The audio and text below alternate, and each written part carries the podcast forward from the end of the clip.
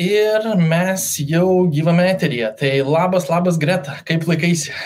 Ačiū, Mirė, laikausi puikiai, kaip tu. Paskutinį kartą matėmės prieš metus. jo, jo, jo, čia šiaip labai gera dalis. Jeigu kas nors dar nematėt mūsų įrašo iš praeitų metų apie bendrai suteltinį investavimą, tai man rodos, Greta dalinosi labai daug tokių uh, perliukų į ką atsižvelgti, ko nepadaryti, kaip naujiems žmonėms neužkliūti ant tokių, žinai, neužlipti ant tų investavimo greblių, ant kurių daugelis vis tiek užlipam. Tai užsukite į Instagramą, pasidalinsiu irgi istorijose ir komentaruose, kad galėtumėte rasti. Bet e, tuo pačiu, man rodo, žinai, kiekvieni metai daugeliu investuotojų atrodo, nu viskas dabar čia viskas pasikeitė, žinai, jau praeiti metai nebėra ta informacija ta pati. Tai gal truputį pajudinam e, vėl kai kurias temas, e, truputį gal greičiau, ne, ne visas išplėsim taip daug, bet e, labiau gal atsižvelgsime į būtent dabartinę situaciją, būtent karinius veiksmus lyginamai netoli nuo mūsų ir kaip tai paveikia visą suteltinį finansavimą. Tai gal greta žmonėms, kurie galbūt tavęs nepažįsta arba galbūt pirmą kartą girdė per Rongen, manau, nedaug tokių žmonių, bet vis tiek galbūt yra, galėtum gal truputį prisistatyti iš savo pusės, žinai, kuom, kuom užsiemi, apie ką truputį pabendrausim, tiesiog toks mini intro iš tavęs.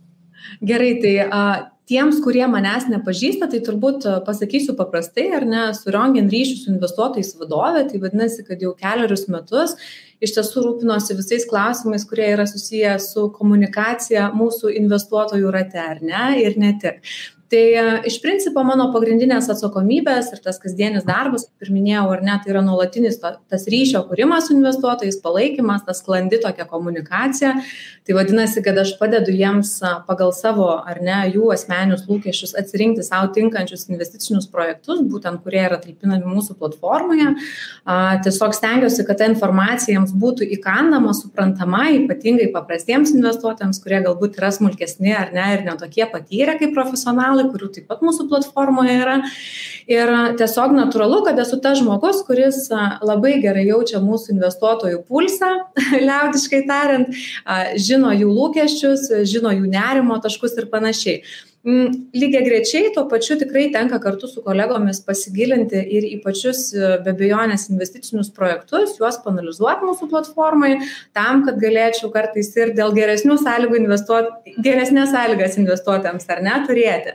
Tai turbūt tokia yra ta mano kasdienė veikla, jeigu kalbėti taip šiek tiek abstrakčiai. Mhm. Nu, labai tai ir, ir vėlgi, tu, žinai, šitoje rinkoje, aš vat praeitais metais tave kalbinau, spėjau, kad kalbinsi dar ir už metų, taip sakant, ne, ne pirmi metai ir tie. Tikiuosi, kad turėsim apie, apie ką pasikalbėti po metų. Tik, tikrai bus, žinai, ten vis tiek atrodo, kiekvienais metais kažkas keičiasi, kažkokios naujienos, į kažką reiks atsižvelgti. O dar su Europos pokyčiais, tai aš spėju, kad e, bus irgi įdomių veiksmų, tai čia irgi truputį užkabinsim tas temas.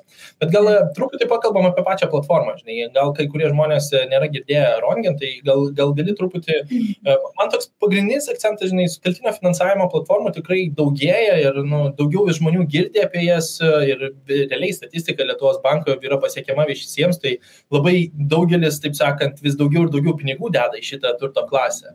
Ir aš manau, kad jau nedaugelis apskritai nesupranta, kas yra studentinis finansavimas, daugelis jau žino tos bazinius dalykus, bet tada atsiranda tas, žinai, kur, kuri platforma, ką duos kitaip, tai galbūt gali truputį pasidalinti, kuo Rongen būtent išsiskiria nuo kitų rinko žaidėjų.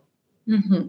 Tai iš principo, tu jau kaip ir pasakė, ar ne, Rongenas tai yra nekilnojamo turto srityje besispecializuojanti sutelktinio finansavimo platforma, kad ir koks ilgas sakinys tai bebūtų, ar ne. Ir mes bent jau patys kaip Rongenas rinkoje veikiam nuo 18 metų. Tai vadinasi, kad tą veiklą vykdom daugiau negu ketverius metus. Ir iš principo jau esu nekartą minėjus, ar ne, kad mes esame vieni pirmieji šią licenciją šiai veiklai vykdyti, ar ne, gavę kaip platformą. Ir šiai dienai jau esam sutelkę apie 30 milijonų eurų, ar ne, ir vieniem daugiau negu 12 tūkstančių investuotojų bendruomenė. Tai ypatingai tas augimas mūsų kaip platformos buvo jaučiamas pastaraisiais metais, ar ne, kaip ir minėjai, kartu mes augom taip organiškai irgi su visa rinka, tikrai ir pastangų nemažai tai įdėjom. A, tai tikrai džiugu, kad vis mažiau žmonių a, yra, kurie jau mm, yra nieko negirdėję apie tokias telkinio finansavimo platformas. A, mes iš principo esam žinai kaip žinai kaip santuoka sako ar ne kai sutuoktiniai priima santuokos įžadus sako ir varge ir džiaugsme tai taip ir mes kaip platforma iš tikrųjų esam tas ta šalis kuri su jumis yra ir ta sakykim visos paskolos gyvavimo laikotarpio, ar ne? Tai mes esam tas tarpininkas, kuris prižiūri jūsų paskolas, į kurias jūs investuojate. Jeigu tu, ar ne, klausi manęs, kuo mes esam kuo mes išsiskiriam kaip platforma nuo kitų, ar ne, strateginio finansavimo platformų, tai aš sakyčiau, kad čia galima paliesti turbūt du aspektus. Tai vienas iš jų yra tas, kad mes esam orientuoti tokius savo klasę išskirtinius, didesnius investicinius projektus. Tam tikrą prasme gal net prestižinius projektus, tai yra, kuriuos vysto patyrę vystytojai, vysto prestižinėse patraukliuose lokacijose, ar ne. Ir jeigu tai paprastai visai kalbėsim, tai pas mus platformai tiesiog nepamatysit mažų investicinių projektų ir nebus projektų, kuriems mes renkam finansavimą mažesnį negu, pavyzdžiui, 300 tūkstančių eurų, ar ne. Tai mes jau esam daugiau orientuoti į tokius gal sakyčiau daugiabučius ar ne didelius vystymo objektus galbūt didesni komerciniai objektai a gali būti kaip pavyzdys esam turėję ir vėjo jėgainių projektų ar ne tai tokių atsinaujinančių energetikos šaltinių projektų tai stengiamės šitoj išlikti toje savo nišoje, kurioje iš tikrųjų mes visuomet ir buvome. Tai toks vienas, sakyčiau, vienas pagrindinių aspektų, kuris, leid, kuris leidžia mus išskirti iš kitų, ar ne, iš tos minios. Kita vertus, mes tikrai palaikom tą nuolatinę komunikaciją su savo investuotojais ir tikrai matom, kad mūsų investuotojai nėra tik tie smulkieji investuotojai tai lyginant su kitomis platformomis iš tikrųjų mes tikrai turim daug didesnę vidutinę investiciją savo platformoje jinai yra apie aštuonis tūkstančius eurų. Ir jeigu pasižiūrėsim skirtingai per projektus tai turim tokių investicijų kurios siekia net ne dešimtis ne šimtus o milijonus eurų ar ne iš investuotojų pavienių. Tai yra gali būti ir investiciniai instituciniai investuotojai tai gali būti fondai tai gali būti įmonės. Tai labai šaunu kad esam ta terpė kuri leidžia ir smulkiems investuotojams dalyvauti tose, sakykime, istoriškai jiem neprieinamuose projektuose kartu su dideliais. Tai tokia puikia galimybė jiems kartu dalyvauti. Mm. Aš žinai, labai tikiuosi dabar taip žiūrėdamas į bendrai Europos pavyzdžius, nes nu, galima Taip. pasižiūrėti į vakarų šalis. Daugelis suteltinio finansavimo platformoms skirtai kartais net nu, mažiems investuotojams nėra pasiekiami kaip sakant, tenais e, daugiausiai dirba su tais instituciniais investuotojais arba su jau labai dideliais individualiais investuotojais. Tai smagu realiai, kad e, nu, žmonės gali ateiti pasiekti tas investicijas kartu ir, žinai, kažkam 8 tūkstančiai atrodo neįmanoma sumą investuoti, bet kai žinai, kad tu tenais e, Ronginas, jeigu neklystu, 100 eurų investicija pati pradėjo. Taip, čia yra ta tokia, sakyčiau, žavioji viso šito pusė, kad žmogus turintis vo 100 eurų ir galvojantis apie tą nuolatinį periodinį investavimą, bet galintis savo leisti netokias, sakyčiau, reikšmingas sumas ar netrumpuoju laikotarpiu, tai be abejonės gali investuoti projektą ir nuo 100 eurų. Jeigu tai darys nuolat, nereikia galvoti, ar ne, kad tai neapsimoka to daryti, jau turbūt tos principas klausytojai tikrai. Nu, aš, aš labai tikiuosi, kad mano edukacinis kanalas padėjo suprasti žmonėms, kad e, svarbiausia žengti žingsnius. Sumos... Aš girdžiu, kaip tu dažnai apie tai kalbėjai, tai aš manau, kad jie be abejonės šitą pamoką yra išmokę. Labai, taip, e, tada pajudam gal truputį labiau į tą, e, žinai, vis tiek projektai yra tikrai milžiniški ir aš tikriausiai, nu, sakyčiau, kad iš, iš mano kaip investuotojo pusės pasižiūrėjus, e, vėl galbūt klystu, atrodo, kad Rongin tikrai praleidžia nemažai prie analizės ir atsirinkimo, su kuo, žinai, bendradarbiau, su kuo ne.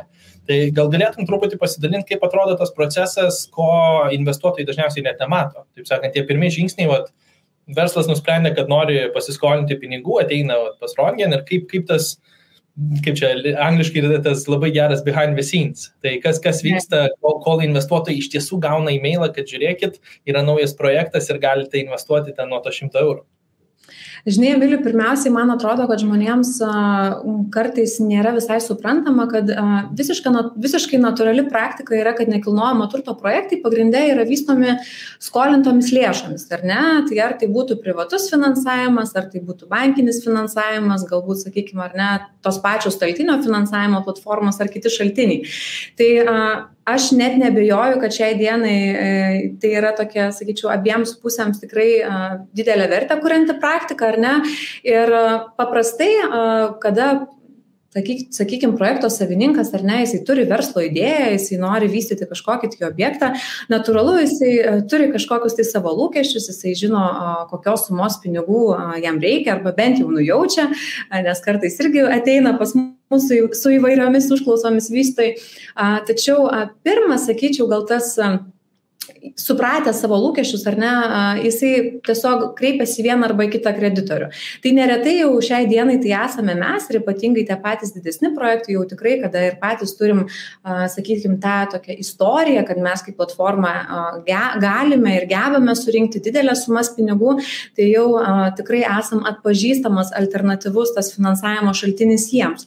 Ir kada jie kreipiasi, nėra viskas taip paprasta ir nėra taip, kad mes iš karto puolame vertinti patį projektą projektą, ne? Nes tu paklausai, kas vyksta behind the scenes, ar ne? Tai pirmiausiai vertiname pačią projekto savininko reputaciją. Ar norime su juo dirbti, pažįstame tą savo klientą, ar ne? Žiūrime, ką jis yra vystęs galbūt anksčiau, kaip jiems sekėsi žiūrim, kokia yra komunikacija su pačiu projekto savininku. Nes pasakysiu atvirai, dažnu atveju ar ne, ta sklandi, gera, betarpiška komunikacija iki ar ne projekto paskelbimo platformoje su pačiu projekto savininku lemia visą tai, kaip mums seksis su juo bendrauti ir viso paskolos gyvavimo laikotarpiu, kas vėlgi yra svarbu ar ne. Ir tą komunikaciją mes vėlgi vykdome. Tad tik įvertinę šitos tokius pirminį tą filtrą praėjęs investuotojas ar ne, kada mes jau turim šiek tiek pasitikėjimo juo ar ne, jau mes tik tada pradedam vertinti patį projektą. Tai viskas natūraliai krypsta į tai, kad tiesiog prasideda ekspertiškas vertinimas pagal tam tikras procedūras ar ne, kada mes vertinam verslo planą, kada mes tengiamės išanalizuoti lokaciją, kurioje yra ar ne, sakykime, rinkos tendencijas, mes vertinam komercinį potencialą pačio objekto, lygiai taip pat kaip ir minėjau, ar ne tą finansinę būklę jo įsivertinam, istoriją jau vykdytų projektų. Ir e, viso to laikotarpio metu, iki kol e, pats projektas patenka viešai į platformą ir yra pristatomas investuotojams, tai e, dažniausiai tas projektas jau būna perėjęs per sakykim daugelį akių ar ne ekspertų tai mes jeigu tai nėra pavyzdžiui mums taip puikiai žinoma lokacija kaip vilnius ar ne kur mes operuojam šitoj rinkoj ir ją tikrai išmanom tai mes konsultuojame su įvairiais sakykim brokeriais teisininkais notarais kitais rinkos ekspertais sakykim kur mes manom kad jų įžvalgų taip pat reikėtų ar ne papildomai tam kad galėtumėm tą tokį jau visiškai išsamų tą rizikos vertinimą atlikti. Ir natūralu turint visu šituo visą šitą didelę informaciją, mm, tiesiog pagal tam tikrus algoritmus mes priskiriam vieną ar kitą rizikos reitingą projektui ir jau tuomet susitariam su vystytoju dėl komercinių sąlygų, jeigu visiškai taip atvirai ar ne. Ir tiesiog paruošiam medžiagą investuotojams, kuri vėlgi turėtų būti ir yra visuomet paruošta tokia aiškia, suprantama paprastiems žmonėms kalba, kas yra labai svarbu ar ne. Ir skelbiame į platformą, o tada investuotojams belieka pasitikrinti, ar tas projektas atitinka jų lūkesčius ar ne. Ir bandyti suspėti suinvestuoti pinigus, nes tai, tai didelis kiekis labai jau laukia.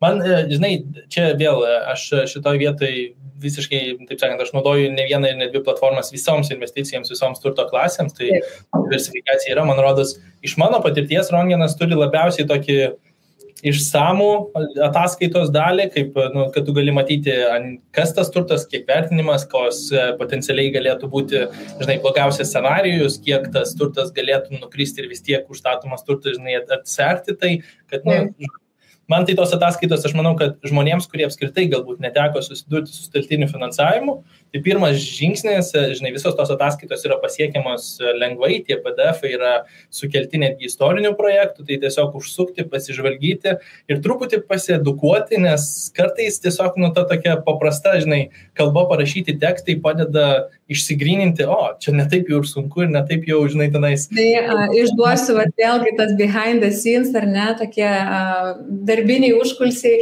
tikrai mes su kolegomis kartais prie pristatymo sėdime ir keliese pusę ir pereinam patys į keletą kartų ir klausiam savęs, ar mums viskas ten yra suprantama, jeigu žiūrėtumėm nešališkai ar ne paprasto žmogaus akimis. Na, turim tikrai tokį tikslą ir tokią filosofiją visuomet vadovautis to, kad nu, tikrai žmogus darytų tą investicinį sprendimą tada, kada jis jaučiasi dėl jo užtikrintas. O užtikrintas jis yra tada, kada jis supranta, į ką jis investuoja. Tai vėlgi niekada nesakom, kad turėtų aklai mumis pasikliauti, vis laik prašom, kad atliktų tą tokį patį savo ar ne papildomą vertinimą, analizę to projekto pagal galimybės ir tik tada darytų tą sprendimą. Bet, žinai, grįžtant prie tų projektų, va, dažnai investuotojai klausia, sako, bet juk pas jūs kreipiasi tik tie projektai, vat, kurie bankė negauna finansavimo. Nu, tai vis tiek čia ta rizika didelė ir kaip man dabar įsivertinti, ar ne?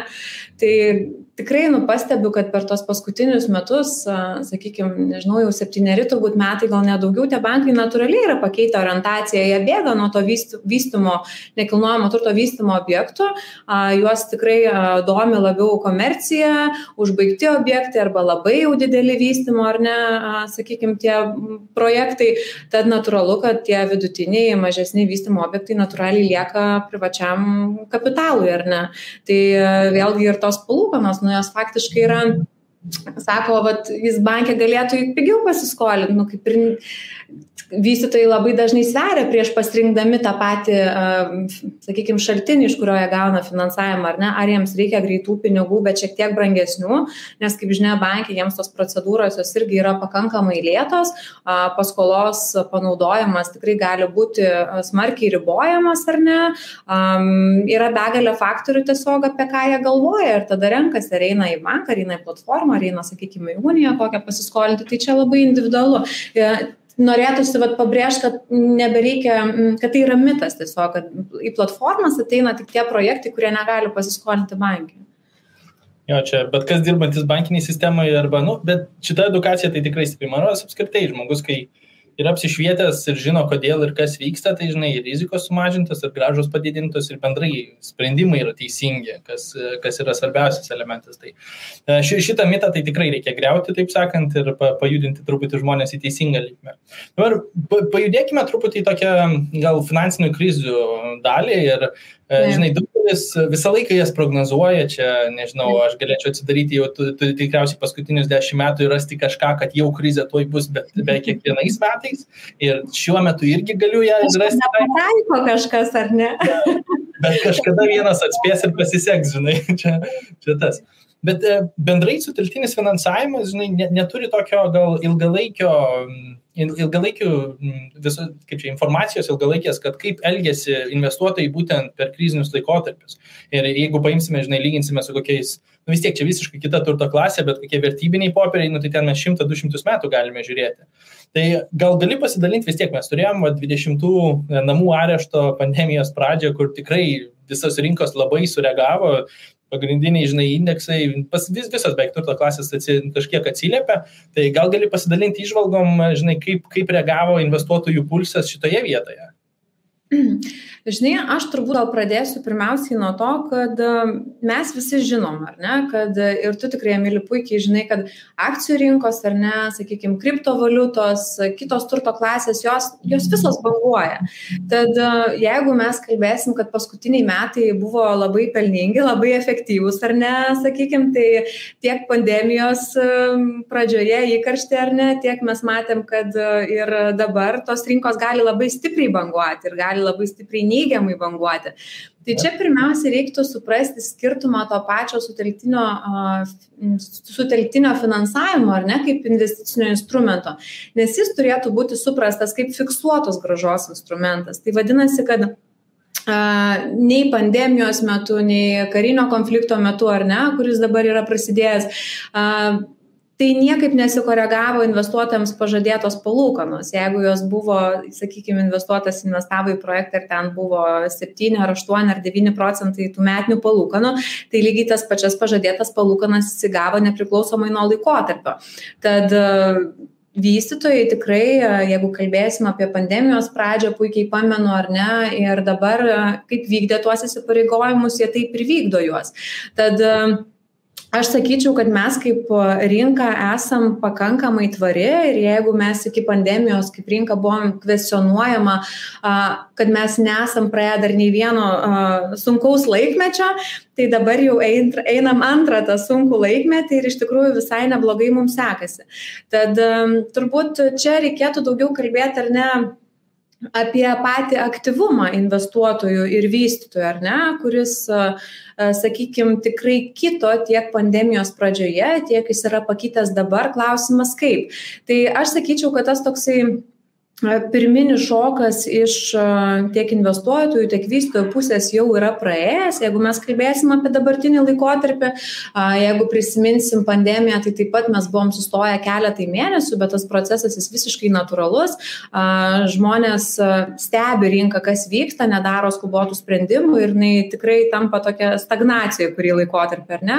O paskui tai pandemijai, sakykime, po truputėlį slenkant, mes kaip ir visa rinka labai sparčiai augom, nes natūralu, bankai buvo tapo dar konservatyvesni, vystytojams reikėjo ieškoti ar ne kapitalo, natūralu mes tapom alternatyvaus kapitalo šaltinis ir ta, tas pandemijos laikotarpis, gal sakyčiau, buvo tokia, toks puikus testas mūsų išbandyti ir suprasti, kad ar ne tos platformos pajėgios, jos geba surinkti didelės sumas pinigų, geba tai padaryti greitai, geba būti lankščios ar ne ir leisti projekto savininkui veikti, tiesiog vysti savo objektus. Tad Jeigu kalbėsim dabar, ar ne, tu minėjai apie tos pandemijos pradžioje kritusius 30-40 procentų, ar ne, visus tos rodiklius rinkas, tai žinai, aš pasakysiu, man atrodo, kad jeigu mes paimsim tą vidutinę ilgalaikę, ar ne, investicinę gražą akcijų rinkos, tu mane pataisyk, turbūt vidurkis kiek yra, apie 8 procentus. Aš manau, 12 ten, žinai, priklauso nuo kokį laikotarpį panaudosi ir čia su infliacija labai susiję, ar skaičiuosi, ar neskaičiuosi. Bet Aštuoni yra labai realus rezultatas, jeigu įmam vis tiek ilgalaikį laikotarpį. Taip, tai aš būtent ir kalbu apie tą ilgalaikį ir žinai, iš tikrųjų stelktinis finansavimas realiai siūlo tą patį, jisai lygiai taip pat siūlo tos 8 procentus, siūlo 10 procentų, kartais siūlo 7 procentus, ar ne, yra daug niuansų, nuo ko tai priklauso, bet uh, lenkiu tiesiog link to, kad mm, aš pati asmeniškai rinkčiausi stelktinį finansavimą vien todėl, kad man kaip paprastam žmogui ten nereikia žinių, man nereikia ten aktyvaus įsitraukimo. Um, aš tiesiog galiu atlikti veiksmą ar ne, ir pamiršti duoti tarpininkui, kuris, kuris man tą mano investiciją administruoja. Tad vėlgi aš tikrai nesiginčiu ir pritariu tam faktui, kad profesionalus investuotojai, kurie jau, pavyzdžiui, ar ne, arba patyrę investuotojai, lygiai taip pat netgi raudonuojančių, kaip sakyt, kreivių laikotarpyje puikiai gali uždirbti ir gali tai daryti labai sėkmingai. Tad aš manau, kad tas turitinis finansavimas šiai dienai tikrai yra virtęs, net jeigu anksčiau žmonės investuojantis į akciją skeptiškai žiūrėdavo į tokias platformas kaip turitinis mm, kaip sutelktinio finansavimo platformos, tai šiai dienai jau renkasi kaip, ar ne, sakyčiau, jie renkasi tai kaip galimybę diversifikuoti savo portfelį. Tad e, grįžtant prie tos investuotojų elgsenos, aš sakyčiau, kad jeigu taip dabar turėjau tokį ar ne platų matymą, kas vyksta bent jau, o jeigu kalbėt konkrečiai apie mūsų, apie tą patį staltinį, tai tikrai iš investuotojų buvo jaučiamas santūrumas. Jisai buvo jaučiamas, sakyčiau, pirmas savaitės. Man buvo labai džiugu dėl to, kad Mūsų tikrai niekas neužpuolė užklausomis su, su klausimais, ar jie turi galimybę parduoti savo esamas investicijas pasitraukti iš tų investicijų. Galbūt sulaukėm tik tai keletos tokių užklausų. Šiek tiek, aišku, persiorientavo savo investicinius portfelius, vėlgi šiek tiek labiau diversifikuoja. Gal aš pastebiu tą tendenciją, kad jie investuoja šiek tiek mažesnėmis sumomis, bet vėlgi, jeigu kalbėsim apie praktiką ir apie įvykius, tai kovo pirmosiomis dienomis iš tikrųjų tik prasidėjus kariniam konfliktui, pasiskelbėm projektą, kuriame tiesiog vieno e, projekto investicinį etapą sufinansavo investuotojas, kurio investicija viršėjo 600 tūkstančių eurų.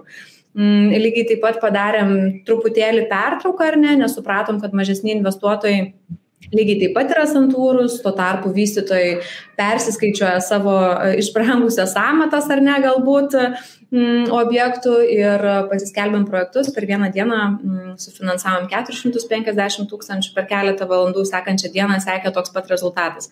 Mm, tai aš sakyčiau, kad ta rinka vis tiek yra aktyvi, žmonės supranta, kad tas nekilnojamas turtas gali veikti kaip apskritai gal nekilnojamas turtas jis visais laikais yra suprantama kaip patikima investicija ir šiandieniniam ypatingai infliacijos fone ar ne žmonės lygiai taip pat yra linkę rinktis tai kaip į kapita, savo, sakykime, kapitalo apsaugą.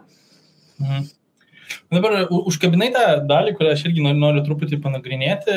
Taip. E, žinai, dėl turto klasių čia, man rodos, jeigu atidarysim šitą maišą, tai nesibaigsim per 2-3 valandas. Bet e, jeigu judam labiau dėl būtent dabartinių įvykių, tai žinai, infliacija irgi norėsiu truputį pajudinti, bet e, labiau dėl kainų ir dėl sąnaudų visų, kas, kas tikrai yra nu, visiems išmanantiems sutartinį finansavimą, čia kaip ir per daug klausimų nekyla. Verslai turės statyti tuos projektus, tie projektai turės e, nu, gauti tas medžiagas ir jeigu tų medžiagų kainos nestabilios, nu, tai iš karto griūna visi skaičiavimai, kiek kas uždirbs ir kiek tai yra įmanoma. Tai gal gali pasidalinti, žinai, į ką galbūt pradiniam, nu, žinai, investuotojui, net nebūtinai pradedančiam investuotojui, bet ir tiems, kurie galbūt jau truputį patyrė ir gali užduoti šitos klausimus, bet, žinai, kad nebombarduoti Rongino klausimais, į ką reikėtų atsižvelgti su idėja, kad, nu, verslai vis tiek turės tam tikrų iššūkių ir ateities niekas nežino, jeigu šitas konfliktas tęsis ilgiau, jeigu šitas konfliktas tęsis, žinai, nutruks lyginamai greitai, bet bendrai su dabartinė geopolitinė situacija, į ką galbūt reikėtų atsižvelgti būtent iš e, medžiagų ir iš sąnaudų pusės ir galbūt ką vystytojai daro, kad į tai atsižvelgtų? Žinai, pasakysiu paprastai. Pirmiausia, reikia suprasti, kad visais laikais buvo galima, sakykime, objekto pabrangimas iki 20 procentų buvo galimas, ar ne? Jis, nu, tas samata dėl tam tikrų priežasčių vis laik kažkodėl tai galėdavo išaukti. Klausimas, kaip tai atrodo dabar, ar ne? Tai akivaizdu kad viskas brangsta žaliavos brangsta ar ne tam tikros logistinės grandinės jos lygiai taip pat sutrinka vystytojai susiduria su iššūkiais. Ir tų iššūkių tikrai yra ir reikia mm, būti atviriems ir nebijoti to pasakyti. Dabar, jeigu mes kalbėsim apie veiksmus, kurių, pavyzdžiui, mes ėmėmės pačioje pradžioje, ar ne, kai tik prasidėjo karinis konfliktas, mes supratom, kad dabar yra ta vieta, kada tas laikas, kada reikėtų šiek tiek sustoti. Sustoti kodėl? Pirmiausiai, sustoti todėl, kad vystytojams duoti laiko persiskaičiuoti, ar ne, savo verslo planus, įsitraukti įvairius pabrangimus, ar ne, kuriuos labai sunku buvo įsitraukti iš tikrųjų, nes tos kainos augo ir tu net, tu net nežinai, kiek tos kainos paauks iš tikrųjų. Kita vertus, vystytams atlikus šį veiksmą reikia dar nepamiršt paminėt tą faktą kad mūsų bent jau platformoj vystytojai didžioji dalis su kuo mes dirbam pandemija juos tikrai išmokė tam tikrų pamokų. Didžioji dalis vystytojų apskritai jau buvo linkę planuoti į priekį, užsipirkti kažką avansais ar ne, sandėliuoti, netgi tai tos pamokos jos buvo labai vertingos. Tokie projektai, sakykime, ar ne, dirbdami tokiu principu, jie tikrai susidūrė su mažesniais projekto kaštų, išbra... su, su mažesniu išbrangimu tiesiog, ar ne? Ir kita vieta, kuri čia yra svarbi ir ką reiktų suprasti investuotams, ar ne, kai mes pabendravom su vystojais, klausim tiesiog, kaip jaučiasi investuotojai, ar ne, koks yra jų pulsas, ką jie galvoja apie savo investicijas. Tai visi buvo tikrai nežinioje, tačiau pabendravus su vystojais tiesiog labai aiškus vaizdas atsivėrė, kad tiesiog dabar yra toks metas, kada e, projektai, kurie yra jau antrinėje statybų stadijoje, vadinasi, kurie jau yra vidury, jau link baigimo fazės einantis objektai ar ne, jie tiesiog natūraliai turi tokį konkurencinį pranašumą, nes jų statybos neišbranksta taip sparčiai kaip tų vystytojų, kurie tik galvoja pradėti savo statybas. Tai aš klausiant, ar ne atsakant į tavo klausimą, į kokius projektus reikėtų šiai dienai žiūrėti atsargiau, tai turbūt reikėtų žiūrėti atsargiau tuos projektus, kurie mm, yra pradinėje vystimo stadijoje ir uh, yra fiksuotomis kainomis pardavę jau dalį turto iš brėžinių. Tai reiškia, kad ar ne, jie negali kelti kainodaros, arba turės susimokėti baudas būsto pirkėjams ar ne, kas jiems vėl yra papildomi kaštai ir ten jau truputėlį atsiranda to, sakykime, tos įtampos finansuose. Bet jeigu mes kaip pavyzdys pasižiūrėsim, kas dabar darosi rinkoje šiek tiek, tai mes ir patys jaučiam tokį momentą, kad vystytojai, kurie jau yra, viduti, sakykime, viduriniai arba link baigimo link vystymo baigimo ar ne tos fazės eina, tai jie tiesiog daro ką, jie šiek tiek sustabdo savo pardavimus, na, nes jie supranta, kad kainos kyla ar ne, jie turi tą konkurencinį pranašumą ir jie tiesiog yra tokių vystytojų, kurie pakels kainas ir tiesiog turės didesnę pelno maržą, ar ne. Tai vad, kaip sakyt, yra tos manipulacijos šiek tiek tiems patiems pirkėjams, tiems patiems investuotojams lygiai taip pat reikėtų um, taip nepaviršutiniškai pasižiūrėt galbūt į situaciją ar ne, bet suprasti, jeigu jūs skolinat, sakykime, skolinat projektui, kuris yra tik tai bepradedantis statyti, tai bent jau žiūrėkit, koks yra užstatas, kokia yra lokacija, nes tikrai ir šią dieną yra lokacijų, kurios savo vertės, sakykime, nepraranda, ten jie vis laik yra paklausus, tai yra labai daug faktorių, ką pasižiūrėti, bet jeigu mes kalbėsim apie tuos pabrangimus, tai aš sakyčiau, kad čia yra vieni tokie gal pagrindiniai aspektai, kuriuos reikėtų atkreipti dėmesį. Mhm. Labai patiko tavo ta išvalga, kad, žinai, tie, kurie pradeda dabar, nu, ir jeigu jie, žinai, paskubėjo parduoti, nes nu, per paskutinius metus, paskutinius du, nu, tai žinai, aš, aš mačiau tokių projektų, kur ten tiesiog e, kažkas nupiešė, kad bus e, namas, sako, aš noriu, žinai, aš noriu būti jau. net, net, net nepasižiūrėjau, žinai, kiek tai kainuotų, kaip tai atrodytų, bendrai žinau kvadratų skaičių, ačiū visą jarą noriu būti. Tai e, tas, tas pirkimas aklas, nu, kai kurios kompanijos pasinaudojo ir aš manau, kad dabar kartais nu, reikės susimokėti tam tikras finansinės būdas, jeigu, žinai, norės išlipti iš tos dobės. O tuo pačiu, žinai, galbūt irgi užkabinam tą dalį etapinį investavimą, nes kartais žmonės e, žinai, pasižiūri į projektą ir mato tenai, žinai, ten ketvirtas, penktas etapas ir taip toliau. Tai gal gali truputį bendrai supažininti investuotoją, kuom tai gali būti vertinga ir galbūt e, į ką čia nais atsižvelgti, nes aš manau, čia labai gerai susiję ta tema, kad, e, žinai, galbūt paskutinėse stadijose būtent išsirinkti tam tikrus projektus negu pačiose pirminėse. Mm. Aš nesakyčiau, gal nenoriu indikuoti arba akcentuoti, kad projektai pirminėse stadijose yra labai rizikingi taip pirminėje projekto stadijoje jis yra šiek tiek rizikingesnis nes natūralu yra daugiau kaip ir visais laikais ar ne su statyba susijusių rizikų kada tu pradedi statyti objektą. Bet tikrai nesakyčiau kad reikėtų visiškai atsisakyti ir neinvestuoti pirminės stadijos projektų. Tikrai ne yra daug sudedamųjų dalių ar ne apie kuriuos turbūt ir vėliau pakalbėsim į ką verta atkreipt dėmesį kad suprast ar verta ar ne.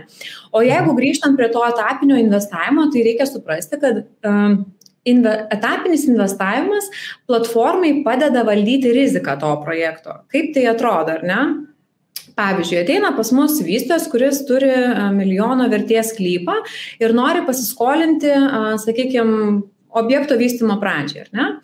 Tai jeigu mes turim sklypą, kurio vertė yra milijonas, kuris yra įkeistas investuotojams, ar ne, tai mes galim paskolinti jam, nu, sakykime, 500 tūkstančių eurų. Kaip tai atrodo? Paskolinam vystytojui 500 tūkstančių eurų, tai jau kaip ir tie 500, 500 tūkstančių eurų yra nukreipti būtent į to, mm, sakykime, ar tai duobė iškasti, ar ne, pamatams padaryti tame sklype. Tai yra investuojama į sklypą, kas natūraliai kelia to pačio sklypo vertę. Tai preliminariai mes galim sakyti, kad to sklypo vertė jau yra ne milijonas, o pusantro, nes jame tiek yra pinigų, ar ne? Sakau, preliminariai, saliginai. Tai kaip tai atrodo tada? Vystytojas sako, tai aš norėčiau pasiskolinti dar, sakykime, sekančio etapu. Tai mes ką darom? Mes surenkam dar, mes turim sklypą, kurio vertė jau yra nebe milijonas, bet pusantro milijono ir esam paskolinę jam, pavyzdžiui, jau milijoną bendroji sumoje, ar ne? Paskolinami dar papildomus tos 500 tūkstančių. Mes kaip platforma stebim ir žiūrim, kuris juos naudoja. Ar kad jis, nu, mūsų pareiga yra užtikrinti, kad jis tiesiog tuos pinigus nukreiptų į toliau to uh, to nekilnojamo turto objekto vertės didinimą, ar ne? Kitaip tariant, atliktų tenai darbus.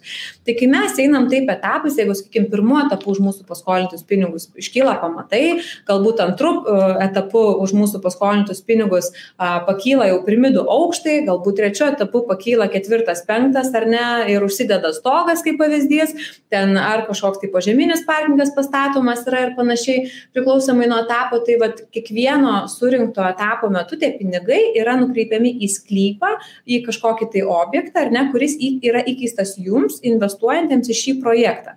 Ir jo vertė su kiekvienu etapu jinai yra auganti. Tai čia svarbu yra išlaikyti tokį sveiką, tinkamą, sakykime, paskolos ar ne ir turto vertės tą santykį, tą LTV rodiklį vadinamai, vadinamai kuris bent jau formai neviršė 70 procentų, ar ne, tam, kad mes turėtumėm tą 30 procentų kaip minimum tą vertės buferį, kad kažkokiu tai jeigu nesėkmės atveju mes tą turtą parduodam už pigesnę kainą, kad ir varžytinių, sakykime, metu pavyzdžiui, ir tokiu būdu gražinam tą paskolą. Tai tas etapinis rinkimas tiesiog mums padeda suvaldyti rizikas. Nes jeigu natūralu mes paskolintumėm ar ne, mes neturim užstato pakankamai kitu atveju paskolinti, jeigu, pavyzdžiui, paskolinam 2 milijonus, o turim sklypą, kurio vertė tik milijonas, tai iš ko mes išieškosim, taip daryti negalima. Taip. Tai tai padeda tiesiog valdyti riziką. Kitas dalykas, tie etapai vėlgi jie yra priklausomai nuo darbo, priklausomai koks tai yra projektas, kokiems darbams skirti tie pinigai. Kartais atsitinka taip, kad tie pinigai po etapo yra surenkami tik, kai yra surenkami, tie pinigai yra išmokami projekto savininkui tik tuomet, kai yra įkeičiamas turtas, ar ne, kad tai nėra, kad mes aklai tas, tas lėšas paleidžiam projekto savininkui. A, kitas momentas yra svarbus tas, kad kartais jeigu matom, kad ta riba jau tarp įkeičiamo turto ir, sakykime, mūsų paskolos jau yra tokia darosi pakankamai slidi, tai tada mes galim priimti sprendimą ir apmokėti tik už atliktus darbų aktus ir, pavyzdžiui, netiesiogiai vystytojui, o tiesiogiai tam, kas atliko darbus, kaip pavyzdys, ar ne. Tai va tie tiesiog etapai leidžia valdyti rizikas platformai atitinkamai ir apsaugo investuotojus. Aš dar e, vieną dalyką tu labai greitai pasakėjai, aš manau, kad e, kai kurie investuotojai galbūt neužkabino tai visiškai detaliai ir noriu truputį labiau pajudinti tą. Tai, žinai, tas scenarius, e, vat, užstatomas turtas, pats blogiausias scenarius, tarkim, ta paskola dėl kažkokios, dėl kažkokios priežasties sustoja, žinai, vis tiek visko gali būti. Tai, sakai, tas turtas, žinai, būtų parduotas, gražintume paskolą, kur, kur investuotojas šitoje vietoje nusipaišo. Taip sakant, kur, kur tas rizikos valdymas iš jau, jau padarytas rizikos valdymas iš platformos, kaip, kaip atsiriame tas procesas, kad investuotojas vis tiek atgauna savo pinigus. Gal gali truputį išsameu šitą vietą užkabinti, nes manau, kai kuriems žinai, labai svarbu šitas rizikos vertinimas. Mhm. Tai jeigu aš teisingai suprantu tavo klausimą, tu klausi manęs, kaip, sakykime, nesėkmės atveju uh, uh, įkeistas turtas leistų investuotojui atgauti savo investiciją. Taip? Puikiai. tai žinai, aš turbūt e, pradėsiu nuo to, ar ne, nes aš nebejoju, kad dalis tavo klausytojų yra žmonių, kurie vėlgi aktyviai vis tiek investuoja turbūt į akcijas, ar ne? Ir čia turbūt taip nei... Visą, žinot, turto klasės gaunu klausimų, tai man rodos, taip kurie galbūt, nu, mano idėja yra gan paprasta - supažindinti, kad yra ir truputį parodyti tą rizikos valdymą, nes aš manau, kad kiekviena turto klasė turi savo rizikos valdymą ir kartai žmonės aklai žiūri į procentus. Ir čia labai, labai didelis tos efektas suteltinio finansavimo, kurio aš manau, kad ne kiekvienas žino pagal mano, žinai, bent jau tuos informacijos rautus, kurie ateina. Ir aš manau, tai yra nu, neįmanoma praleisti šito dalyko. Tai tai privaloma žinoti bet kam, kas investuoja. Mm. Tai žinai, aš pasakysiu tada taip, kitaip negu akcijų, negu kriptovaliutų ar kitose rinkose, ar ne, mūsų platformai suteikiamos, sakykime, paskolos, jos yra apsaugotos investuotojo naudai įkeičiamų turtų tai vadinasi kad jums gali kaip investuotojui ar ne būti įkeistas tiek žemės sklypas tiek pradėti užbaigti sakykim vystymo objektai arba jau kažkokias tai nuolatines pajamas generuojantys srautiniai komerciniai objektai priklausomai nuo to į kokį projektą jūs investuojat ar ne toks sakykim nekilnojamas turtas jums dažniausiai yra įkeičiamas kaip apsaugos priemonė tai e, mes kaip platforma visuomet ar ne kaip ir minėjau siekiam kad tas įkeitimas e, to įkeičiamo turto vertė jinai viršytų paskolą apie trisdešim keturiasdešim procentų tam kad ir vėlgi tą turto vertę turi nustatyti nepriklausomi turto vertintojai ar ne tam, kad tai žinotumėm, vėlgi tai savaime riziką mažinantis veiksnys ar ne, kad tai būtų patikima. Ir tiesiog toks paskolos ir turto vertės santykis, jis iš principo kompensuoja visus galimus sviravimus, sakykime taip, ar tai būtų rinkos sviravimai ar ne, ar tai būtų kažkokie finans, nežinau, kažkokios finansinės problemos pas patį projekto savininką, nepriklausomai kas tai būtų, dėl ko projektas, sakykime, sustotų ir negalėtų sklandžiai toliau būti vystomas, tai tokiu atveju, jeigu sakykim paskola vėluoja ir pagal tam tikrą numatytą mokėjimų grafiką investuotojai negau, negauna palūkanų, ar ne, tai yra fiksuojama kaip vėluojanti paskola, yra skaičiuojami dėlspinigiai, mes kaip platforma iš tikrųjų esam apskritai mes, kadangi tą tokią komunikaciją turim su projekto savininku nuolatinę, tai mes tas problemas dažniausiai matom iki jom arba atsitinkant, arba daug anksčiau informuojam investuotojus, negu yra investicinio termino pabaiga dažniausiai iš praktikos, ar ne? Tai um, dirbam taip, kad galėtume pastebėti jas iš anksto. Bet vėlgi, jeigu atsitiko taip, kad projektas nu, nebegali mokėti tų palūkanų ar ne, tai e, vėlgi mes turime tam tikras procedūras nusimatę, kad mes e, ar ne e, einam pas antstolį, perimam turtą, inicijuojam varžytinės, parduodam tą turtą ir kaip ir minėjau, ir minėjau tas vertės buferis, pavyzdžiui, 30-40 procentų, ar ne kaip pavyzdys, jeigu milijono vertės klypas, o mūsų paskola, pavyzdžiui, 600 tūkstančių, tai mes pardavę tą sklypą net ir už 800 tūkstančių tūkstančių ar už 700 tūkstančių mes vis tiek turim pinigų, ar ne, iš ko pagražinti investuotojų tą paskolą, palūkanas dėlspinigius. Aš privalau pasakyti, kad tas investavimas jis vis tiek yra susijęs su rizika ir privalau pasakyti, kad tas išieškojimo procesas jis yra nemalonus, nes natūralu jisai užtrunka laikę ir ta natūraliai įga teisinė jinai tokia yra. Šiai dienai nesam kaip pavyzdys, susidūrę su tais išieškojimais labai aktyviai ar ne, bet tiesiog tos procedūros yra tokios ir jomis vadovaujasi visos platformos rinkoje. Tai labai Žinai, svarbu. Yeah. Šitas geras komentaras, e, nesat per daug susidūrę, nes e, praleidžiat nemažai laiko atsirinkti projektus. Tai irgi toks e, gera, gera, gera mhm. dalis mes nesam apsaugoti nuo tos rizikos, kad, sakykime, tie projektai gali susidurti su sunkumais ir kartais iš praktikos matom, kad nebūtinai projekto savininkas yra atsakingas uh, už tai, kad tas projektas yra kažkokiai tai nemalonioje situacijoje, ar ne, tu gyvenimiškų dalykų įvairių nutinka, tačiau vėlgi, nu, ta išieškojimo procedūra, kaip ir minėjau, jinai, mano supratimu apskritai, platformų verslas tai nėra išieškojimas, mes daugiau esame orientuoti į tai, kad reikia dėti daugiau prevencinio darbo ir itin skrupulingai atsirinkti projektus, vien dėl to, kad tai užima administravimas, paskolos išieškojimas, tai yra tiek būsiu atvira sakydama kad yra dideli tiek patys žmogiškieji ištekliai ar ne kaštai visi. Ir tai daug laiko daug nervų tiek mūsų tiek investuotojų pareikalauja. Tai jau geriau kad tos paskolos grįžtų anksčiau laiko negu per vėlai Labai, labai teisingai. Pajudinam truputį pirmų žingsnių, žinai, jeigu kas nors, sakykime, žiūrėjo, galbūt negirdėjo apie sutelktinį finansavimą, pasižiūrėjo video, sako, žinai, ką noriu pabandyti. Tai kaip, kaip atrodytų investuotojo pirmi žingsniai, gal pajudinam truputį vis tiek, kaip, kaip registracija atrodytų, kaip, kaip ta visa pradžia ir kiek tai galbūt truktų. Ar tai yra, žinai, man ten reikia dviejų dienų registracijų, papirizmo ir viso kito, ar tai galbūt yra truputį paprasčiau. Tai be abejonės, tai tikrai yra truputį paprasčiau, žinai, kai sako, čia kaip su teleloto, norint laimėti milijoną, nusipirkti biletą, tai taip norint pradėti investuoti, reikia bent jau užsiregistruoti, nes būna dažnai žmonės skambina ir sako, ir to nesuprantam, ir kaip čia užsiregistruoti, ir tu klausi, ar jūs jau pradėjot bent jau, nu, truputėlį.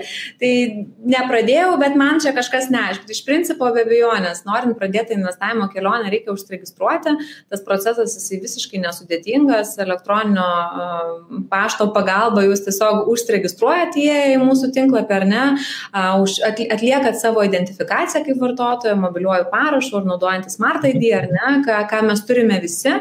Uh, užpildom investuotojo klausimyną, kuris be proto trumpas, ar ne, ir mes, sakykime, galime per 3-5 minutės jau būti pilnai užsiregistravę platformai. Mm, Svarbu užsiregistruoti, nes tik registruoti vartotojai iš principo mato visą a, pilną a, medžiagą, kuri yra talpinama platformoje, nes a, vartotojai, kurie nėra registruoti, jie nemato tų investicinių projektų išsamių pristatymų. Tai čia turbūt yra svarbi dalis.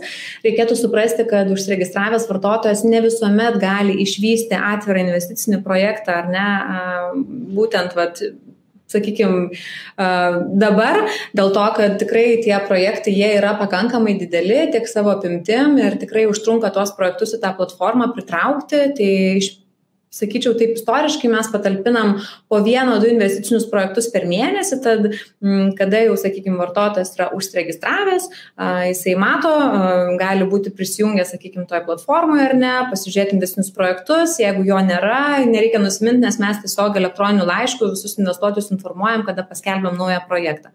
Na ir natūralu privalau pasakyti kad investuoti tikrai nereiktų aklai. Emili tu minėjai ar ne kad pas mus platforma tikrai būna kartais nors ir tos renkamos sumos jos tikrai yra pakankamai didelės ir didesnės negu kitose platformose, bet būna, kad jos yra sufinansuojamos per valandą, per dvi, per keturias, būna, kad būna ir savaitę užtrunka, ar ne, tai įvairiai, a, tačiau skatinčiau labai susipažinti su tais išsameis pristatymais, nes juose, juose žmonės gali rasti apskritai viską, ką žinom mes patys ir nei daugiau, nei mažiau. Tai iš principo ten žmonės tuose pristatymuose susipažįsta su pačiu projektu, vystytoju, kas vysto tą objektą, su lokacija, investiciniais terminais, palūkanomis ar nemokėjimų grafikais ten tos informacijos tikrai yra apstu, bet aš vėlgi visuomet rekomenduoju, jeigu yra galimybė ar ne, ir pasidaryti tokius savo namų darbus, ypatingai ar ne, ką gali padaryti investuotojas, tai pirmiausia, jis gali pasitikrinti tą turto vertę ir jau praktikoje esam turėję tam tikrų situacijų ar ne. Ir manau, kad investuotojai, kurie jau yra investuojantis, yra išmokę šitą pratimą, kurie gal ne, nepradėjo tos kelionės, tikrai gali, sakykime, įsijungti paprasčiausią aruodą ir jeigu, sakykime, mūsų pristatymę talpinamo ar ne objekto, sakykime, to jums įkeičiamo turto vertė yra milijonas, tai pasižiūrėti, ar ne, ar yra kažkokių palyginamųjų sandorių, kas buvo pardavinėta, ar sklypų, kokios kainos yra, sakykime, tam regione, rajone ir visa kita. Tai reikėtų tuos namų darbus padaryti tam, kad jūs patys investuotojai ramiai mėgotumėt ir būtumėt ramus dėl to savo investicinio sprendimo. Vėlgi, aš visuomet pati, kadangi bendrauju su tais investuotojais tiek smulkiais, tiek dideliais ir kyla tikrai investuotojams tų klausimų eigoje apie patį projektą kartais ar ne, aš vis laik drąsiai kviečiu ir skatinu pasiskambinti, mes visuomet esam darbo valandomis prieinami ir atviri pabendrauti ir pasikalbėti. Turbūt tokios komunikacijos kitose platformose aš manau, kad e, kartais pritrūksta, nes žmonės kartais būna tokių kurioziškų situacijų, kuomet tiesiog paskambina ir klausia ko nors apie kolegas, kaip pavyzdys. Tai e, noris tikrai padėti, bet reikėtų būti pakankamai savarankiškiam. Tai vad, ir e, galvoju, ko dar nepaminėjau, tai registracija, aš tokia išsiplečiau gal šiek tiek, bet šiaip pati registracija yra labai labai trumpa, labai greita, o jau paskui, kaip sakyt, jeigu atlikot šios žingsnius, užsiregistravot, susipažinot su projektu ir pasirodė ta investicinė galimybė žmoni, žmogui priimtina, tai natūralu jisai tiesiog spaudžia mygtuką investuoti, pasirenka sumą, kurią nori investuoti, jam yra automatiškai sugeneruojama investicinė sutartis kuri yra kaip dokumentas ar ne, kuris įrodo tą sandorį jo ar ne, tą jo investiciją, tą, sakykime, vysto įsipareigojimą investuotojų ar ne. Ir a, tiesiog esat nukeliami į mokėjimų langą ir atlieka tą investiciją. Tai tas mhm. procesas jis tikrai labai greitas. Jo, tai žinai, ne, ne porą, kaip čia dienų, o porą minučių realiai ta registracija ir, ir viskas. Ir aš tikriausiai dar vieną akcentą, ką tikriausiai pradedantiems bent jau žmonėms, tai aš užsukčiau į tos buvusius projektus, kurie jau buvo sufinansuoti ir tiesiog pasižvalgyčiau po to dokumentaciją, nes kartais... Patarimas, tikrai taip. Dažnai edukacija tenais pasiskaičius labai uh, nu, daug ten informacijos tikrai tai. Aš dar įmesiu irgi Rongeno tiesiog nuorodą į aprašymą po, po mūsų pokalbio, tai registruojantiems pasižvalgykit ir gretos kontaktai tenais irgi yra į pačiam puslapyje, tai jeigu labai kas nors uh, turės įdomių klausimų, tai kai kurie komentaruose gali palikti, o kai kurie iš karto tiesiog... Tiesų, naujai užsiregistravusiems vartotojams mes siunčiam tokį mano asmenį laišką, kuriame aš tikrai kviečiu žmonės pabendrauti ir susipažinti ir jeigu jie turi klausimų ar ne apie veiklos procesą, nes tų klausimų yra įvairių, žinai, žmonės, toks turbūt vienas dažniausių klausimų, ką aš girdžiu, tai sako, o kas bus, jeigu jūs kaip platforma nustosite veikti? Ir tas klausimas mane turbūt lydi kas antrą, kas trečią dieną ir atrodo taip, aiškiai. Aš, žinai, aš, aš, aš kaip ir žinau atsakymą, bet man rodos, čia pravers labai uh, visiems, kuriems žiūri, nes tikrai tik ta, ta rizika irgi yra suvaldyta, tiesiog reikia apie ją žinoti. Tai padedam su edukacija, tai Greta, papasakok, uždavėjai savo klausimą, prašom atsakyti. Padariau savo paslaugą, ar ne? Tai uh, iš principo natūralu, kad netgi platformai nutarus, nežinau, dėl kažkokių priežasčių vieną dieną užverti ofiso duris ir netyti darbą, tas sandoris, ta investicija, jinai vis tiek teisiškai išlieka pilnai galiojanti tarp jūsų, e, tarp jūsų kaip investuotojų ir tarp projektų projekto savininko ar ne. Tai mes iš principo esam susiderinę platformos tokį kaip ir veiklos testinumo planą su Lietuvos banku ar ne, nes esam reguliuojami ir esame pareigoti tokiu atveju surasti trečią šalį, kuri galėtų perimti tą paskolos administravimą ar ne, jeigu jau mūsų kaip platformos kažkodėl tai, sakykime, nebebūtų šitame procese. Tai tada trečia šalis tiesiog perimtų ir administruotų tą paskolą, greičiausiai tai būtų kažkokia tai teisininkų kontora, ar ne?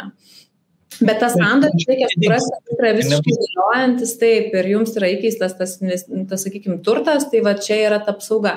Ir žinai, aš pasakysiu, va šiai dienai iš tikrųjų pasidalinsiu, kalbėjom apie investuotojus.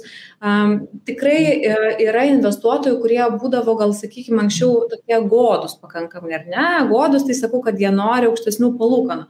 Mes kaip platforma esame apskritai rinkoje, gal aš sakyčiau, tokie vieni konservatyvesnių, bet natūraliai mes ir manom, kad ir rizika mūsų projektuose yra yra saliginai mažesnė.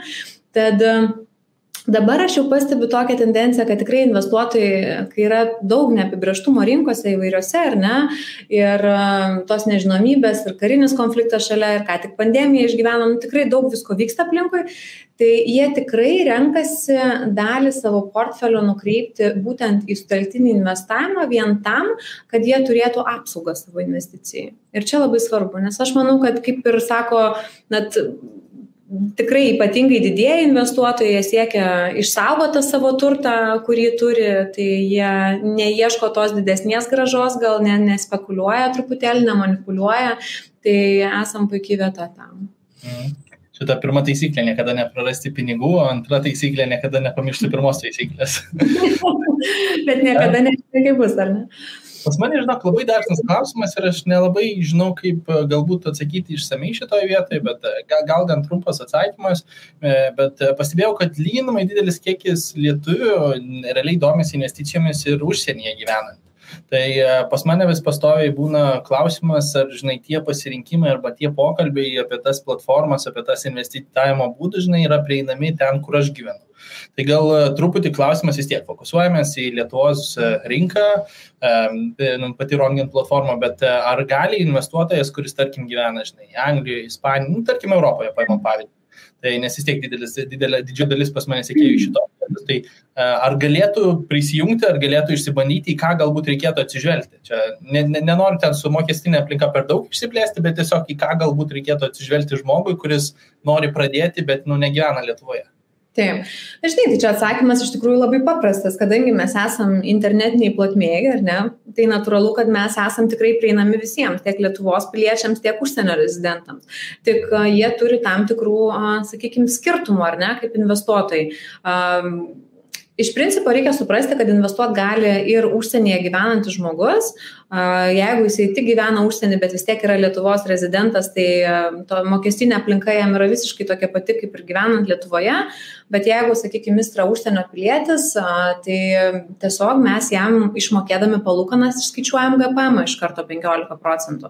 O visi kiti procesai jie yra mm, visiškai identiški kaip ir Lietuvoje gyvenantiems asmenims, nes jie pavedimus atlieka paprastais bankiniais pavedimais, vėlgi mes artimiausių metų iš tikrųjų platformai ruošiamės gyveninti įgyvendinti daug naujų pakitimų, funkcionalumo ar ne, kurie jau mums leis atidarinėti sąskaitas investuotojams ir iš tikrųjų, vat, nenoriu labai išsiplėsti ar ne, jau geriau pakalbėsim apie tai, kai jau juos turėsim, esam testavimo, testavimo stadijoje šiuo metu taip. Tai iš viso tas procesas bus labai supaprastintas, o pavedimą, kadangi mes kaip sakyt, pas mus investicijos yra atliekamos paprastais bankiniais pavedimais, tai apart tos mokestinės aplinkos jie nesusiduria visiškai su jokiais nepatogumais, sakykim taip. A, turbūt tik tais vat, vienas yra a, gal toks niuansas, ar ne, kad a, talpinam, aišku, mes ir anglų kalbą tuos pristatymus, bet kartais būna, kad jie tiesiog nespėja susipažinti su jais ir būna surinktas. Tai, nes dėl laiko skirtumo ar ne, ar dėl kitų priežasčių, tai jam gali tai tapti nepatogu. Bet, žinai, jeigu yra noro, yra galimybė, aš visą laiką su, su tai.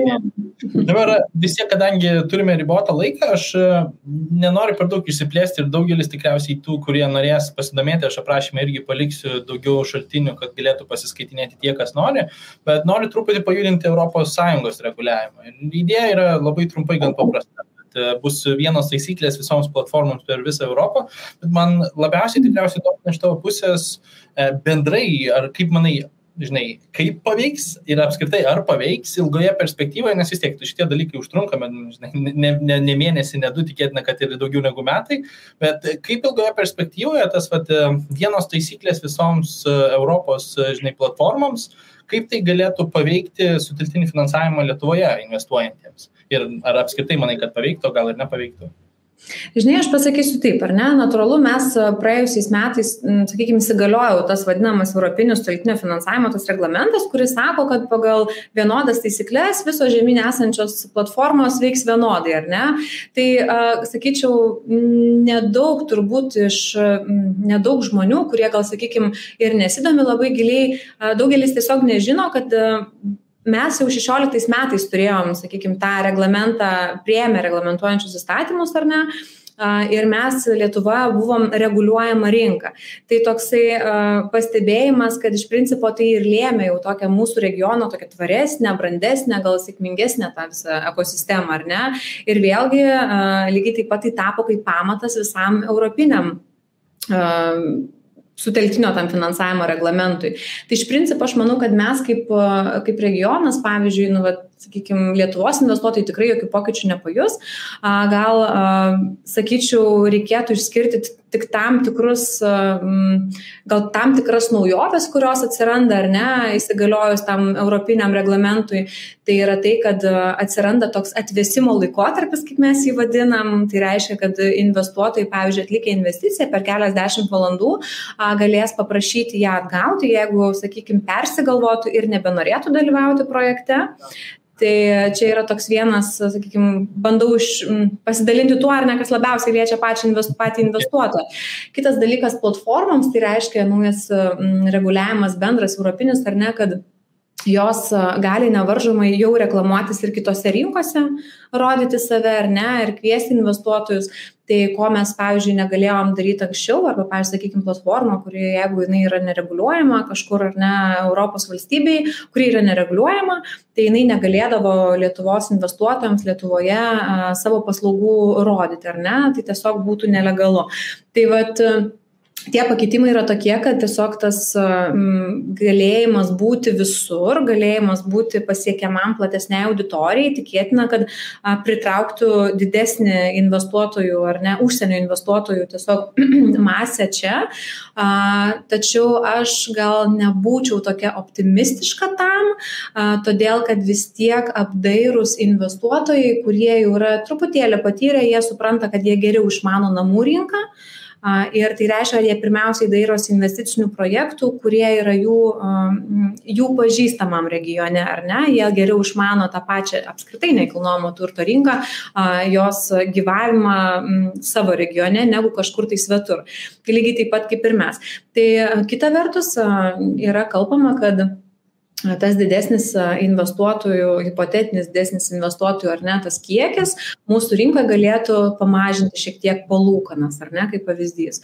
Tai aš manau, kad šiai dienai, kada karinis konfliktas esantis mūsų valstybės pašonėje, šiek tiek tas palūkanas ar ne yra pakėlęs 1-2 procentais trumpuoju laikotarpiu, bet ko nepaminėjau ar ne, kalbant apie tos pokyčius prie karo, tai aš manau, kad tos palūkanos jos tikrai greituoju laikotarpiu nepasieks vakarų Europos lygio, nes, kaip žinia, platformos operuojančios vakarų Europoje iš principo jo ten žmonių investavimo mentalitetas yra šiek tiek kitoks. Jie um, skolina investiciniams projektams, kurie generuoja, pavyzdžiui, 4-5 procentų metinę gražą ir jie dar yra be užstato. Tai mes esam šiek tiek kitokie, mes turim užstatą, tos palūkanos yra šiek tiek aukštesnės jos pas mus. Um, tai kažkokių kitokių didesnių vat, pokyčių, ką tas reglamentas galėtų duoti mūsų ekosistemai, tai aš manau, kad nebus. Bet aš tik labai džiaugiuosi, kad e, tai turbūt užkirs kelią toms uh, neįtin draugiškai nusteikusioms platformoms investuotojų atžvilgių, ar ne, tiesiog kelią ir mes turėsim mažiau girdimų atvejų, kuomet investuotojai net gauna savo investuotojų lėšų. Mm. Manau, žinai, čia įdomu, kaip tai atrodys, nes uh, Galbūt yra argumentas, kad gal ir konkurentų daugiau pasirodys, nes vis dėlto lengviau ateiti į rinką, bet Lietuvos rinka iš tiesų, nu, jeigu paimam pasaulį, tai yra tokia mažytė, net su didesnėm vakarų šalim lyginant, žinai. Tai man tai atrodo, kad per daug pokyčių net neš ir man atrodo apskritai, kad čia padės platformoms plėstis, kur ten, žinai, tarkime, turi licenzijavimą dviejose, trijose šalyse, kad, nu, nereikia dabar plėšytis ir per, žinai, trim kitai kitom kiekvieną projektą pristatinėti, žinai, pagal tris skirtingus būdus. Tai e, aš manau, kad tas vienas nupaišymas padeda, bet, e, kaip sakai, žinau, daugiausiai tai pritariu. Manau, kad e, didelis nu, kai kurie investuotojai tikrai atsiras, žinai, tai ateis į naują su aukštesniais procentais, čia ta paieška tikrai atsiranda, bet tas kiekis, kad tai paveiktų rinką kažkaip masiškai, aš kažkaip irgi truputį abejoju šitą vietą. Tai labai smagios įžvalgos. Galbūt tada... Galvoju, nu, vis tiek tikrai, vat, man pačiai tenka pasidaryti į projektus, kurie yra kitose platformose, ar ne, ir natūralu, aš irgi esu investuojantis žmogus ir ieškau savo primtinų investicinių galimybių, ar ne. Ir man tiesiog aš kartais save tiesiog pagaunu pavyzdžiui, investuoti į, pavyzdžiui, matau projektą Vokietijoje, kokį nors, nežinau, gražiai atrodantį, pavyzdžiui, dvarą. Aš nuoširdžiai sakau, aš nesuprantu to dvaro, ar jis likvidus, tai kur ten jo ta tiksli vieta, koks ten jo pasiekiamumas, ar ten būtų srautas žmonių, ką ten su... Tarsi, tai yra m, mm, svetima rinka man, bet dėl to aš ir paminėjau gal tą tokį namų, a, namų rinkos, tą tokį, ar ne? Gal bruožą, kad tiesiog žmonės pirmiausiai žiūri tą, ką supranta, kur gali patys nuvažiuoti. Juolab mes dažnai kalbam, ar ne, apie norus plėstis į kitas rinkas ir tai yra tikrai labai gerai, tačiau tai nėra taip paprasta. Ir pačioms platformoms, ar ne, gal kartais yra, aš taip tiesiog garsiai galvoju, ar ne, kad kartais geriau yra konkuruoti savo rinkoje, ar ne, būti matomu, matomam, juolab, kai ta rinka tikrai pas mus dar nėra jinai išsemta bet tiesiog tą, ką darai, daryti gerai, turėti projektus, kuriuos tu matai, kuriuos tu gali nuvažiuoti ir pats pažiūrėti, ar stovę uždėjo ir sakyti ramiai mėgoti, nes pinigai tie patys, ar jie uždirbti Vokietijoje, Ispanijoje ar Lietuvoje. Tai savo verslą paremti gerai. Aš manau, žinai, ilgai perspektyvoje tai čia ta auksinė taisyklė diversifikuoti. Tai, žinai, visko, ypač kai turtas jau didėja, ten didesnėm sumom, visko sudėti į vieną šalį ir į vieną vietą, nu irgi taip, taip, taip, taip. Tai mes turime galimybę ir tarp turto klasių, tarp vietų, tarp čia, žinai, tai taip kaip investuoti žmonės galėjo ten prieš 30 metų ir kaip gali dabar, nu tai visiškai du skirtingi pasauliai. Tai man rodos dabar telefono paspaudimais keliais, va, dviejų minučių registracija ir judam į priekį ir rūpinamės. Tai aš dar galvoju, nu, bet pavyzdžiui, tas pats karinis konfliktas Ukrainoje, ar ne? Ir mes jau kaip šalis nebesam suvokiama kaip tranzitinė šalis, ar ne, iki Rusijos, kaip pavyzdys, mes jau dabar esam suprantama kaip šalis, pavyzdžiui, užsienio investuotojų akimis akimis mes esame traktuojami kaip šalis karo pašonėje ir iš principo tokie ir esam, ar ne? Tai mes a, turim atsimerti ir pamatyti, kad, kad ir kaip a, ir istoriškai net pasižiūrėjus ar ne tokiais atvejais, nu tos užsienio investicijos, kad ir kokios rytyjos bebūtų, jos šiek tiek vis tiek apstoja, ar ne, turim tą tokią stagnaciją. Tai aš manau, kad užsieniečių akimis mes nesam dabar kaip regionas matomas labai palankiai, bet galiu pasidžiaugti, kad turėjom dabar lygiai taip pat investicinių projektų, tų užsieniečių yra tikrai keletas, jų, jų nėra daug, natūralu, bet jų tikrai yra. Bet bendrai paėmus, tai Tada, Greta, paskutinis klausimas ir čia taip e, vis tiek, kad neišsiplečiant, nes tikrai galima daug patarimų, bet, žinai, žmogus, sakykime, nori pradėti, bet patys e, pirminiai žingsniai, investuoti į ką, kelis dalykus jau užkabinai, bet į ką atsižvelgti kaip prioritetai. Taip sakant, kaip neužlipti, žinai, bent, bent vienos klaidos išvengti šitoje investicijų kelionėje. Gal, gal gali pasidalinti savo išvalgom ir tada užbaig, užbaiginėsim. Žinai, aš kaip visada sakau, man auksinė taisyklė, kurią aš taikau ir savo pačiai, investuoti tai, ką tu supranti. Tai pirmiausia, reikėtų nepatingėti, nereiktų eiti ir vadovautis tik tai bandos, sakykime, bandos instinktais ar ne, siekiant užsitikrinti tą savo stabilę kažkokią tai gražą. Tai pirmiausiai nereikėtų be bejonės, diversifikuokit, skaitykit, atlikit papildomus žingsnius patys, kuriuos galite atlikti ar ne. Tai jeigu tai yra renkatės investicinį projektą, kad ir sutelktinio finansavimo platformoje ar ne, tai pasitikrinkit turto vertinimą, pasitikrinkit, kas jį atliko, pasitikrinkit, kokius projektus tas projektų savininkas anksčiau vystė. Um, yra daug tų pratimų, ką galima padaryti ir turbūt aš jų visų nesuvardinsiu, bet jeigu kažkas yra neaišku, žmogus visada gali pasiklausti draugo, kolegos ar ne, galbūt kuris investuoja, pasitarti, jeigu jam nedrasu tas investicinį sprendimą priimti. Tai Svarbiausia yra pradėti. Svarbiausia yra pradėti ir tęsti ir jeigu yra tas nerimas, investicinis nepasitikėjimas dar kol kas šiai dienai, tai siūlyčiau tai daryti mažesniem sumom, kurios jums yra patogios, primtinos ar ne, tai yra tos laisvos lėšos. Tai tiesiog daryti tai nuolat ir mokytis, nes nu, praktika yra geriausias mokytojas. Edukacija, edukacija, edukacija. Tai labai tada dėkui, Greta, kad radai laiko vis tiek e, užimtame šitame pasaulyje valandos pokalbiui ir supažinti investuotojus su visom tendencijom, su visais pokyčiais ir su kaip pradėti, ką daryti ir taip toliau. Ir tikiuosi pabendrausime sekančiais metais vėl e, su, su naujais pokyčiais, e, apie kuriuos truputį užsiminiai. Aš tikiuosi, kad tie pokyčiai, kaip sakyti, tikrai turėsim pokyčių ir savo platformą ir turėsim naujienų ir funkcionalumų savo investuotojam. Tai aš manau, kad tikrai sekantį kartą, kai sustiksim, turėsim apie ką pasikalbėti ir nebejoju, kad tikrai nesikartosim. Dėkui tau. Ačiū, Mili.